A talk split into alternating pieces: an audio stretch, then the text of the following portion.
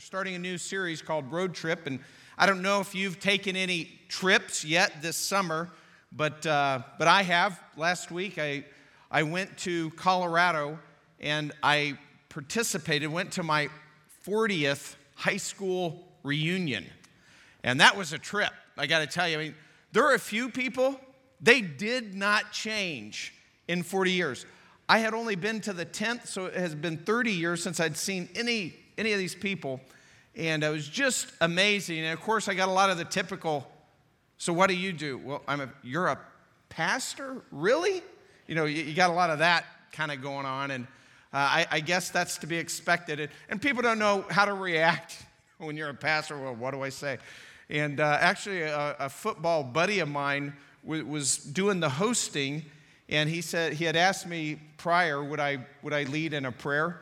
And I, said, yeah. And then I could, he called me aside that evening that that was going to happen. And he said, Kevin, I, I just need to know your title. So is it Reverend? And I'm like, well, you know, it, Reverend applies, but really I, I normally go by Pastor. And then I see him writing it down, like he's not familiar with these terms, you know, and he's writing it down on a little notepad. And then it comes time for him to introduce me, and he introduces me. Mr. Reverend Pastor Kevin Pinkerton. So, you know, and I go up there, I'm like, wow, you know, at home they just call me Kevin. Here, I'm Mr. Reverend Pastor Kevin Pinkerton. So, uh, I'm, I'm expecting you guys to up your game a little bit now. So, I've got a title, and I like it. But, um, so we're talking about road trip, and really, this is a, a, a series about Exodus it's the greatest road trip in human history recorded for us in the book of Exodus. And we're going to start today with the calling of a leader. Uh, God wants to deliver his people from Egypt. There, there's a whole situation, and, and I'll give you that. As a matter of fact, we'll look at that situation, God's calling of a leader, and then how he responds to that. So we'll dive right in. Really, the story of the Exodus begins in Genesis, and it actually begins with Abraham, who is first called Abram.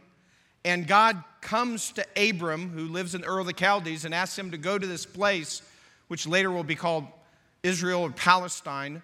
And he goes there, and, and then he makes these promises to Abram. And here's how it goes in Genesis chapter 12, beginning in verse 1. He says, Now the Lord said to Abram, Go forth from your country and from your relatives and from your father's house to the land which I will show you. And I will make you a great nation, and I will bless you and make your name great. And so you shall be a blessing. And then we pick it up a couple of chapters later in Genesis chapter 15, beginning in verse 13. He says, God said to Abram, Know for certain that your descendants will be strangers in a land that is not theirs, where they will be enslaved and oppressed 400 years. But I will also judge the nation whom they will serve, and afterward they will come out with many possessions. As for you, you shall go to your fathers in peace. You will be buried at a good old age. Then in the fourth generation, they will return here, for the iniquity of the Amorite is not yet complete. And I know that last phrase seems a little out of place for the iniquity of the Amorite is not yet complete. And really, he's talking about the, the reconquering of the land after the Exodus. And so we're jumping ahead a little bit. But just lot, the reason I want to comment on that, a lot of people look at that phrase right there and they would say, This is a reason that I could never worship God that God had Israel conquer this land and, and kill these people. And what we're pointed out here is there's another side to that.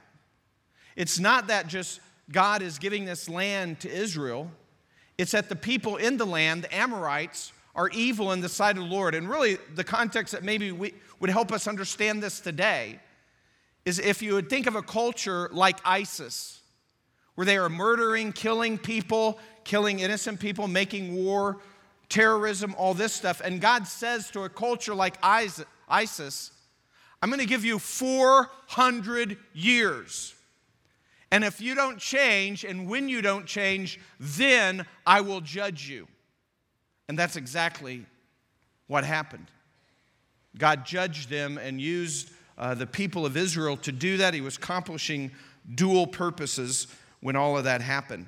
So God promises Abraham that his descendants will grow and be become a great nation. But he's telling them before that happens they're going to end up enslaved in a foreign country for 400 years.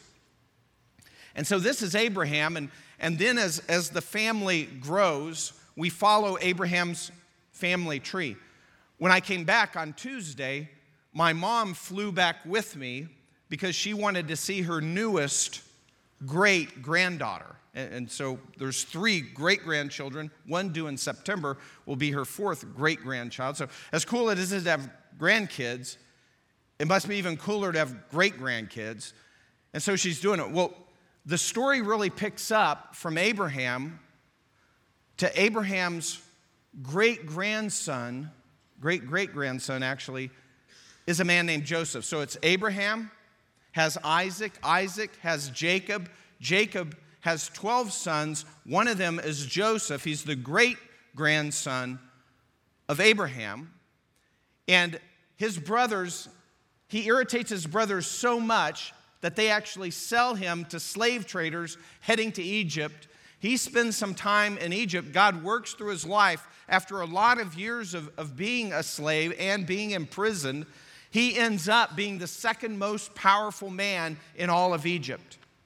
There's a famine in the land that has something to do with that. And, and finally, Joseph invites his brothers and his father Jacob, the grandson of Abraham, to come to Egypt where they'll be given a place and they can hang out and, and everything will be great. And there's 75 of them at that time in the clan.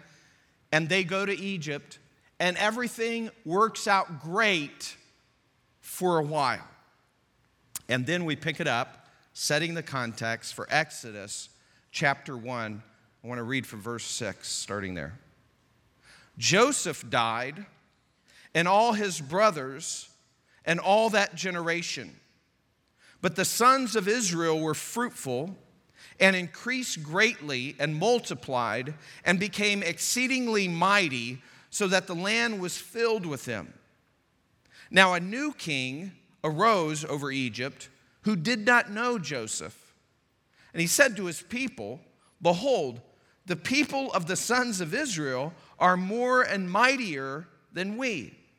Come, let us deal wisely with them, or else they will multiply, and in the event of a war, they will also join themselves to those who hate us and fight against us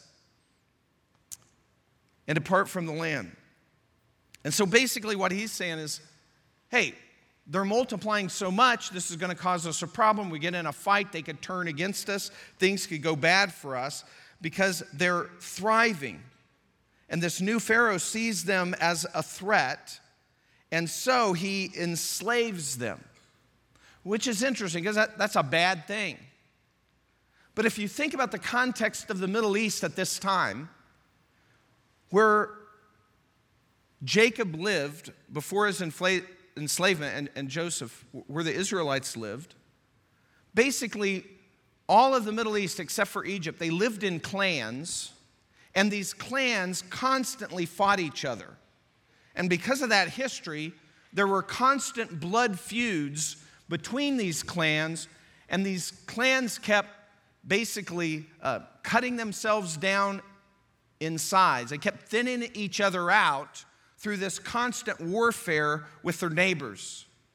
Now, Israel's family, or Jacob's family, ends up down in Egypt. They're a clan of about 75 then when Joseph invites his dad and his brothers down. And there they live in this nation and they're protected. And they start multiplying and increasing to the point where the Egyptians are going, wow, this could be a problem and this could go bad for us. So the Egyptians oppressed them, they enslaved them. But even then, even then, that really served God's purposes Because even in that enslavement in Egypt, it served as an incubator to grow this nation. And why would that happen? Well, one thing are slaves are valuable. And when you have slaves and slaves are worth a lot of money, then you encourage them to multiply. Well, Israel starts growing and growing, and later when they become refugees, they leave Egypt. They went in 75 people. They leave Egypt, maybe a million people strong. People estimate 600,000 fighting men strong when they crossed the Red Sea and left Egypt. And so, even when they were enslaved, God used what was evil for a good purpose in the lives of the Israelites. And sometimes we see the same thing among oppressed people and refugees today. There's refugee crises in different parts of the world. And, and typically, what happens is there's a totalitarian regime who this regime then starts uh, oppressing people, and people start fleeing the country. And then that causes a problem for another country. But typically, when they flee, they're leaving a totalitarian regime and they're going to a country where there's no freedom. And typically, if they go to a country where there, there's even more freedom, a lot of times that country is a country where there is Christianity, especially if they escape the Muslim world. Muslim dominated countries don't allow freedom of religion, but the rest of the world pretty much does now. And so they, they go to countries where there's freedom and there's Christianity. A lot of times, Christian people are helping them and they have a chance to become believers. And so, God, again, uses something that's evil, He can use that for good in their lives. And, and even we're involved in that. For example, in September, um, I'm leading a team to Thailand, and, and while we're there, we're checking on our orphanages there, but we'll also visit the western border of Thailand where it borders Myanmar or Burma, and there's a lot of Burmese refugees in Thailand that we're trying to help with schools and, and for their kids and orphans there, and also adults there that we're trying to help people really. And, uh, and so our team's going to see that, and we'll be looking uh, for uh, any place that we can help suffering people in the name of Jesus. So that's just kind of what happens. And so Israel becomes even more numerous, even though they're enslaved. And then a new Pharaoh comes along and he says, You know, they're still increasing. What we need to do is we need to kill all the male children. So he instructs the midwives that when the Hebrew women are giving birth, that if it's a male child, they'll kill them, kill, that they're, they're to kill them. So the Pharaoh uses a lot, something a lot like what we would call partial birth abortion today, to eliminate the male children uh, of the Hebrew women. But the midwives honor God and, and they take part in what we would call civil disobedience, and, and uh, they decide, you know, they're not going to do it, so they, they don't do as they're instructed. They actually lie to the authorities and they save all these children's lives. And, and then the Pharaoh makes another law and he says, okay, this whole childbirth thing isn't working. Now, here's the deal any male child that's found, even after he's born, even after he, he's you know, older, needs to be cast into the Nile. And so he's going to kill them that way. And that's where Moses' story begins, right? So Moses' mom has a son. She already has a daughter, Miriam. And now she has a son. And so she makes a reed basket and she places him in it. She actually hides him for about three months. And then when she can't hide him anymore, she puts him in this reed basket and has him floating in the Nile. And probably strategically places him in the Nile where some of Pharaoh women from Pharaoh's own household bathe. And so Pharaoh's daughter finds, and there may be a lot of Pharaoh's daughters, but he, one of Pharaoh's daughters, finds this reed basket with the baby.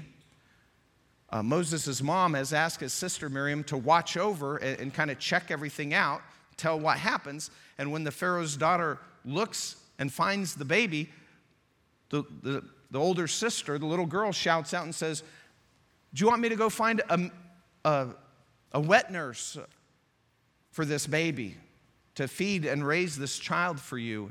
And the Pharaoh's daughter says, Yes. And then, ironically, Moses' mom is paid to raise Moses. And when he hits somewhere between five and eight years, he's then turned over to the palace, and then he is educated in the best that Egypt has to offer. And so that's how Moses starts his life. He, he knows he's a Hebrew, but he's also an adopted Egyptian. And so he has these two lives that he's kind of dealing with, and he's wrestling with this. Because he has to basically decide which identity he's going to embrace. And then we fast forward the story until Moses is about 40 years old. And he's still struggling with this. And he realizes it's his people that's being enslaved. He's a lot like Joseph, who was Hebrew, but also kind of became an Egyptian. The difference is now Hebrews are enslaved, so it's an issue for him. He sees a, a, an Egyptian taskmaster beating a Hebrew. He intervenes, he kills the guy. And then basically, what's happening there, he's choosing to be with God's people, but he's acting rashly and he's doing something in the wrong way. And that leads to him having to flee Egypt. And he ends up north of Egypt in, in the Sinai Peninsula in the wilderness, becomes a shepherd. And he does that for 40 more years. Could you imagine? 40 years in the wilderness. You've been in Egypt, the world power.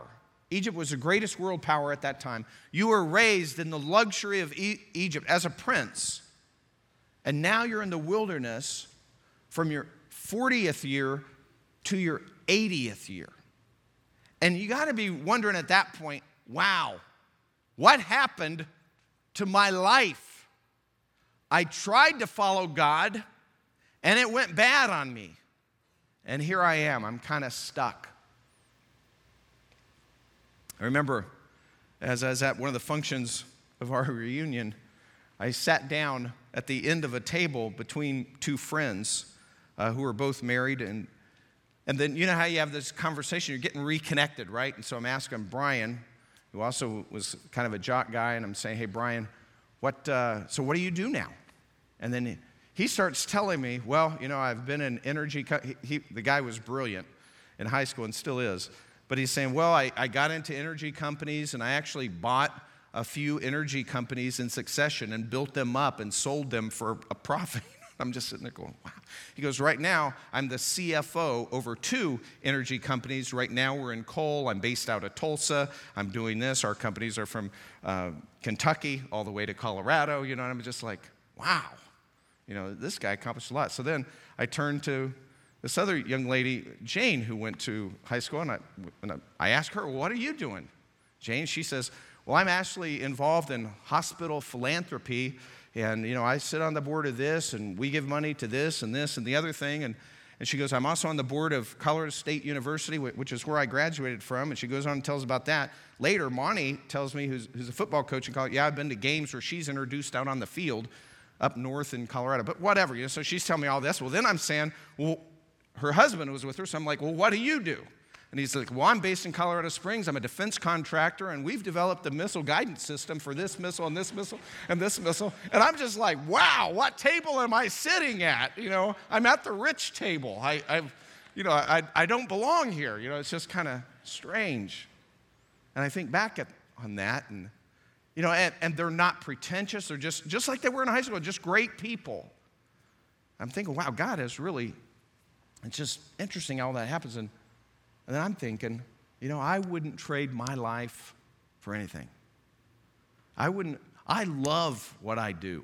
God has given me this as a gift, and I wouldn't trade spots with either one of them. But it's just cool to, to see all that kind of play out. Well, that, you know, what's Moses thinking? 40 years go by. He's got to be thinking his life was just wasted. I mean, he had this opportunity. He thought he could be a leader. He kind of decided to go God's way and it, ju- it just was a train wreck. And now he's just been wandering around in the desert ever since. And that's when God calls him. And we probably have all heard the story. God appears to Moses in a burning bush, and the bush is not consumed. And Moses is out in the wilderness. He sees that, and he's like, wow, that's weird. I'm going to go check this out. And then he has this meeting with God. I want to pick that up. It's in Exodus chapter 3. And uh, let me read a little bit of that for you 2 to 6. The angel of the Lord appeared to him. Uh, by the way, the angel of the Lord, most of the time when you're reading the angel of the Lord, it's usually best to take that as a pre incarnate appearance of Jesus Christ because sometimes he talks about God, sometimes he talks as God. But anyway, the angel of the Lord appeared to him in a blazing fire from the midst of a bush. And he looked, and behold, the bush was burning with fire, yet the bush was not consumed. So Moses said, I must turn aside now and see this marvelous sight while the bush is not burned up. When the Lord saw that he turned aside to look, God called to him from the midst of the bush and said, Moses, Moses. And he said, Here am I. And then he said, Do not come near here. Remove your sandals from your feet, for the place on which you're standing is holy ground. And he said also, I am the God of your father, the God of Abraham, the God of Isaac, and the God of Jacob.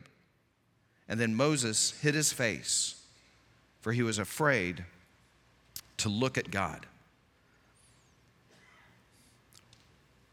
This is just a reminder for us that as God calls Moses, God always initiates relationship with us.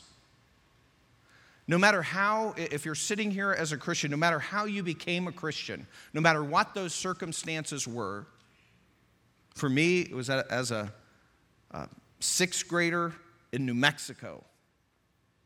No matter what your situation was, it's really God who initiates that meeting. It's, it's God that gives us the ability to respond. It's God that makes himself acknowledgeable in our life.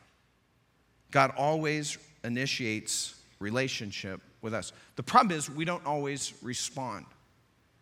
You know, as I'm sitting at that table that I mentioned, I'm, I'm talking to these people and I realize Brian, who's married, and Jane, who's married, these two people have stayed in contact the whole 40 years. And they're good friends and they've stayed at each other's house, although they live in different cities.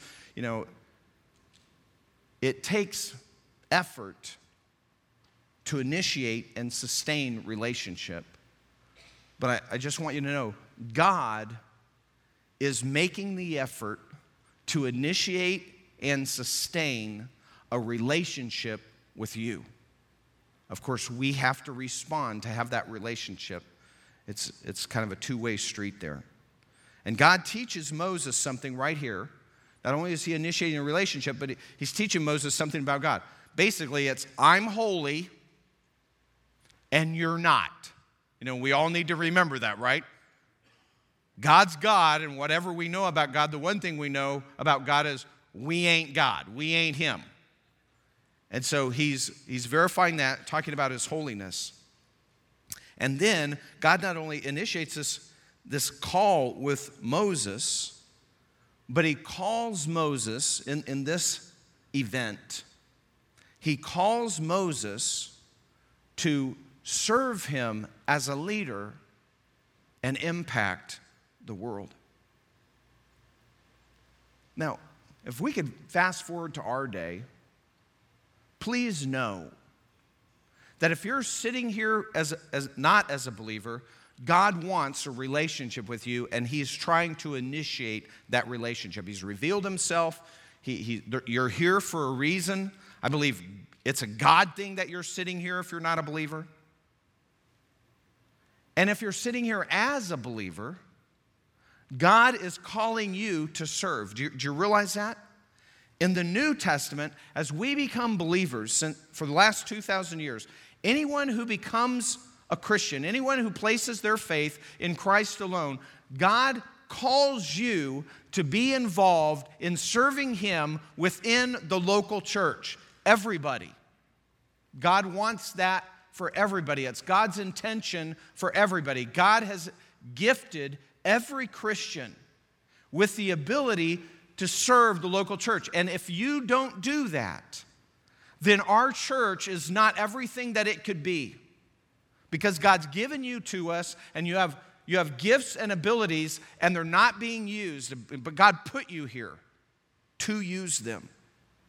And, and we want you to join us. I know a lot of people I have a hard time understanding. I remember when, when this kind of hit me, it was when I was at Colorado State, you know, about finishing up my degree there. And then I realized that God has called all of us to serve Him. And so I knew, uh, you know, it was my desire that I'd be always involved in a local church, no matter where I lived or whatever I was doing for a living, that I would be volunteering, I would be working a local church. And so, to the point where I actually, you know, I was single, so it was easy for me to do this. But I actually decided I'm going to go to, to a year of Bible college, you know, because I want to, I want to volunteer in a church. So, year, it can't hurt, right? I'll go to a year Bible college just to kind of learn a little more about God, just to serve as a volunteer. But at some point, you know, for me, God gave me the desire to teach. And, and I know a lot of people talk about the call of God these days and they make it real mysterious. Well, God called me to go be a pastor. God called, you know, I don't know if you've been in churches where they talk like that, but, you know, I was always kind of like, okay, what's that now? And let me just explain that in my own life. Is that fair enough to kind of clear that up? So, so basically, I'm in college at uh, Colorado State and uh, in business. And then I know that I wanted to volunteer in a church. I'm a serious Christian, not, not a super great Christian or anything, but you know, I knew God was important. And uh, so I go off to Bible college and I do that for a year, and you know, that goes okay. I mean, it's just all right. I almost got kicked out. Some things happen. And so, anyway, so I left there, and, I'm, and that took a lot of money, and I'm, I'm out of money. So I, I go to the panhandle of Texas, and I work for. Uh, you know, the, the, oil fields were booming there, and I was in Dumas, and so I'm working, I'm just trying to get money. Little did I know that a classmate of mine probably owned that company that I was working for, you know, but whatever. So, you know, I'm doing that, and then I basically I'd been working in banking all through college, so I was on my way uh, to head up to Denver. Ironically, I hear jobs are getting really tight in Denver, can't find jobs, so I leave and go to Denver to hurry up and get one before it gets worse. And uh, I end up as a branch manager of a bank. You know, and, and I'm 23 years old. I'm a branch manager of savings and loan. Just, uh, you know, it's a little. They actually, after I got that job, they, it was supposed to be a six month training. They actually pulled me out of training like two months later. I'd already worked in three banks during college. And they pulled me out of training and just gave me a branch. It was a small branch. And, uh, and I did that. And then, you know, several months later, when the other guys got out of training, I noticed they got nicer, bigger branches. So, you know, I didn't like that, but whatever. But I love my job. And I realized, wow, I'm 23. You know, I'm the first one they picked to, to pull out and, and lead up a branch. And, you know, I'm kind of seeing, wow, this could go well for me. I could climb the corporate ladder. I could make some serious cash. And then I'm thinking, well, how am I going to use that for the kingdom? And so I love the mountains. So I'm thinking, well, I'll go up the mountains. I'll, I'll buy some land. I'll build a camp. You know, young people can go up there. They'll come to Christ. You know, I'll be a key player in all this. And so that's my plan. I'm going to do there, and I'm working hard, and I, I like my job. But then I start realizing, and, and I can only explain this as a God given desire, because it's just not natural in me. I just had this desire that I wanted to be the one to teach people about God. And so I didn't want to be the, the money guy in Denver, as, as fun as that was and and tracking people's money, other people's money, and it just wasn't didn't seem as important enough. Uh, any job is a good job, and I liked that job. I liked all my jobs. But I ended up leaving and going to uh, Virginia and going to seminary. And then I completed a couple of graduate degrees, and, and then I came here as a, as a custodian and assistant youth pastor. And I came here, I had an education, a good education. I had zero experience just because of the nature of my work in Virginia while I was working myself through graduate school. Zero experience. And I came here just to find out can I even do this? And, uh, and you guys gave me a chance. And, and, I, and so here's a guy, no experience. You know, I've never preached, I've never taught, I've never done anything. I had never cleaned a toilet either, but they got me over that real fast. And so I start, and I'm learning all this new stuff. And here's how it happened because in three years later, I became a senior pastor. No experience. And, here's what I'm, I just want to say this what God did for me. So I come, I work full time as a custodian. I'm the assistant youth pastor. The first thing I do is I teach a college age Sunday school class. Okay, these are like people just about my age. Very easy. Oh, this is great. I can relate. There's only 10 people here, maybe 15, whatever. It's good. Then after a little while, I took on the Wednesday night youth rally, which was very intimidating. Was junior high and senior high kids in there. At that time, I switched to teaching high school on Sundays, junior high youth. Then after, you know, maybe a year or so, then it was I was on the rotation to speak at our Sunday night service. And Sunday night service was always smaller than Sunday morning service, so it's an easy place to develop people. It's one of the things that we have to figure out here is developing leaders and not having that. But anyway, so once in a while I preached on Sunday night. Then I started preaching like every other Sunday night. Then our senior pastor left and we divided the Sunday morning preaching up between three pastors on staff, me and two other guys. So I preached like once every month on Sunday morning. Then they made me and one of the guys co senior pastors, so I preached every other Sunday morning. Then a few months later, he left and I was preaching every Sunday morning. Do you see the baby steps involved? If you make yourself available, God works all that out. So what my weakness was was no experience. In three years, God just, you know, and I know some pastors, they have no experience. Back in the day, like the generation ahead of me, no experience, they'd walk into a church, preach on Sunday morning, teach Sunday school class, preach on Sunday night, and preach on Wednesday night. And they're doing it all. I don't think I could have ever done that. And so, for my personality, God just gives me these baby steps. Enough of that. But anyway, I'm just saying hey, if you do what God calls you to do and you don't think you can do it. I didn't think I could do it. I had to find out. I spent a lot of time and money to do it, so I, I was invested. So I had to go ahead and take the next step, even though I loved the job I was doing that I left in Virginia. Saying, God will make a way. So God calls us, but just like Moses, you know what happens a lot of times? God calls, and just like us today, here come the excuses. Boom. We start thinking of all the reasons. Me, no experience. Can't do it. Never done this before. Look at chapter 3, starting in verse 11. But Moses, this is all happening. God's talking to Moses through a burning bush that's not being consumed and telling him what he wants him to do. Verse 11. But Moses said to God, who am I that I should go to Pharaoh, that I should bring the sons of Israel out of Egypt? And he said, Certainly, I will be with you. And this shall be the sign to you that it is I who have sent you. When you have brought the people out of Egypt, you shall worship God at this mountain. And you realize they're on Mount Sinai. Then Moses said to God, Behold, I'm going to the sons of Israel, and I will say to them, The God of your fathers has sent me to you. Now they may say to me, What is his name? What, what shall I say to them? It's a key point in history because God reveals his personal name. And God said to Moses, I am who I am. And he said, This, thus you shall say to the sons of Israel, I am has sent me to you. And this is the personal name to God, translated into English. It's I am. That's the personal name of God. It's Yahweh.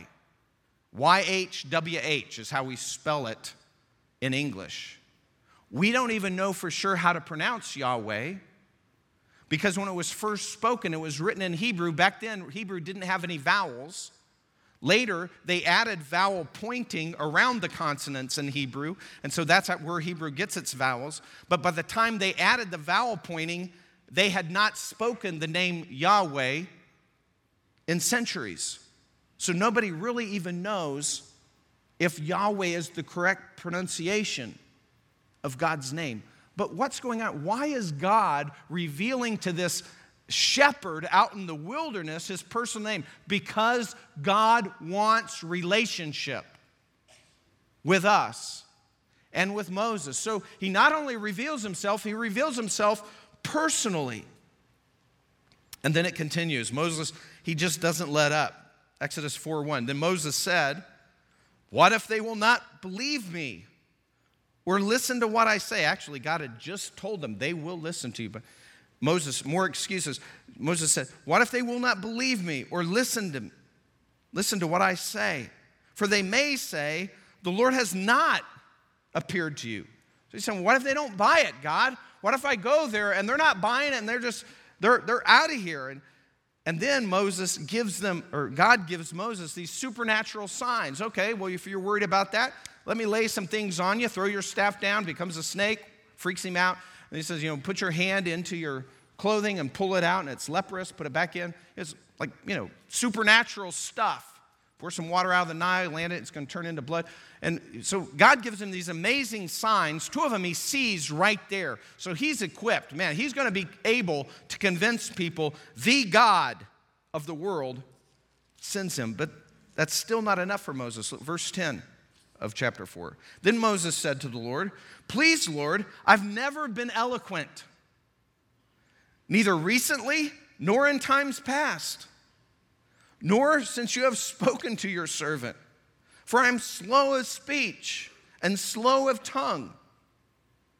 And the Lord said to him, Who has made man's mouth? Or who makes him mute or deaf or seeing or blind? It is not I, the Lord. Now then, go, and I, even I, will be with your mouth and teach you what you are to say. Excuses, and God is just answering it. You're wondering, you know, how long is this going to go on? Because he keeps throwing up these excuses. God keeps answering, me, and you kind of get the impression God's patience wearing a little thin. You say, I'm a terrible speaker. I remember the worst class I ever, you know, high school reunion. Sorry, I keep going back to this, but you know, it's just dominating my thinking for the last week or so. The worst class I had in high school, speech. Somebody told me that was an easy class. And I went in there and it was an easy class, but then they uncorked the news by some tragic twist of faith twist of fate that you got to stand up there and do a five minute speech in front of 20 people. And I'm like, I can't do that. I cannot do I didn't sign up for this. I just came to take speech class. I didn't come to make a speech. Isn't that ironic? I do this all the time. That was the worst thing. That's just the worst thing I ever did in high school. And it did not go well. Five minutes. And I know some of you are like, you need to stick with that five minutes, Kevin. You know, I get it. I get it. But whatever. It didn't go well at five minutes either, you know. He, he's still making excuses. Look at verse 13. But then he said, Please, Lord. Now, send the message by whomever you will. He's now bordering on, it's not so much excuses, now it's disobedience. Hey, God, use somebody else. I do not want to do this is what he's saying. It's becoming disobedience. God's calling. Moses knows it. And he's basically saying, don't want to do it. And God reacts kind of in an angry way, but, but still loves him. And Moses finally gets with the program. And the question is what's God calling you to do today? What is it? You know, maybe you're already serving here at Grace. And maybe God's calling you to the next step in leadership. You know, we, we've lost people to Grace Point. Our, our church is still growing. We're, you know, maybe it's time for you to step up eh, because you know you're serving, but it's not challenging you or stretching you at all. Maybe God wants you to step up. Maybe that's not really enough. You know you could be doing more for God. Some of you, you haven't even, you know, it's not first base yet, and you're in first service, so that's really a lot of pressure because first service people, they're involved and you're not really serving. And maybe it's just that. Just start serving somewhere. Just step up and say, Yeah, I'm going to be a part of the team. Yeah, I'm going to find a place that I can serve. And, and, and we'll try to help you find a place that you love serving. But there also might be some here that, that maybe God's calling you to full time ministry. I, I don't want to make a big deal out of full time ministry because if you're doing what you're doing part time, full time, the, the point is you're serving God. But full time ministry means you have a lot more time that you can dedicate toward doing ministry. And maybe God's calling you to that. You know, and that can happen at any point in life. It's easier when you're young. And we want to develop people. If you're if you don't serve and you want to serve, we want to help you do that. We will train you and help you. If you're serving but you know you ought to do more, we want to help you take that next step, go to that next level. That, that's what we're here for. We, we do that all the time. And if you're even considering full time ministry, we have a way to help you do that. We will train you. We have internships, you know, we have residencies that we're developing, you know, to do that. It doesn't matter. O- only you know what God's calling you to, what He's calling you. He's calling all of us to serve. But how to do that, only you know. Let's stand and pray.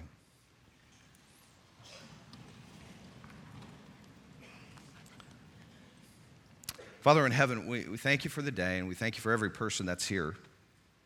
And God, we thank you for who you are and your love and that you've revealed yourself and you revealed yourself in truth. We get to know what's right and wrong. And Lord, mysteriously, somehow you use people to accomplish your purposes. You don't have to, but that's what you do. And that you want all of your people involved in your agenda on earth. And to that, first of all, Lord, we just say thank you. But then we also say, God, help us find our niche Help us to find our, our place where we can serve you effectively. Lord, help us to listen to the people around us. Lord, help us to develop a passion to follow you and serve you, a passion for your church. God, help us to make a difference.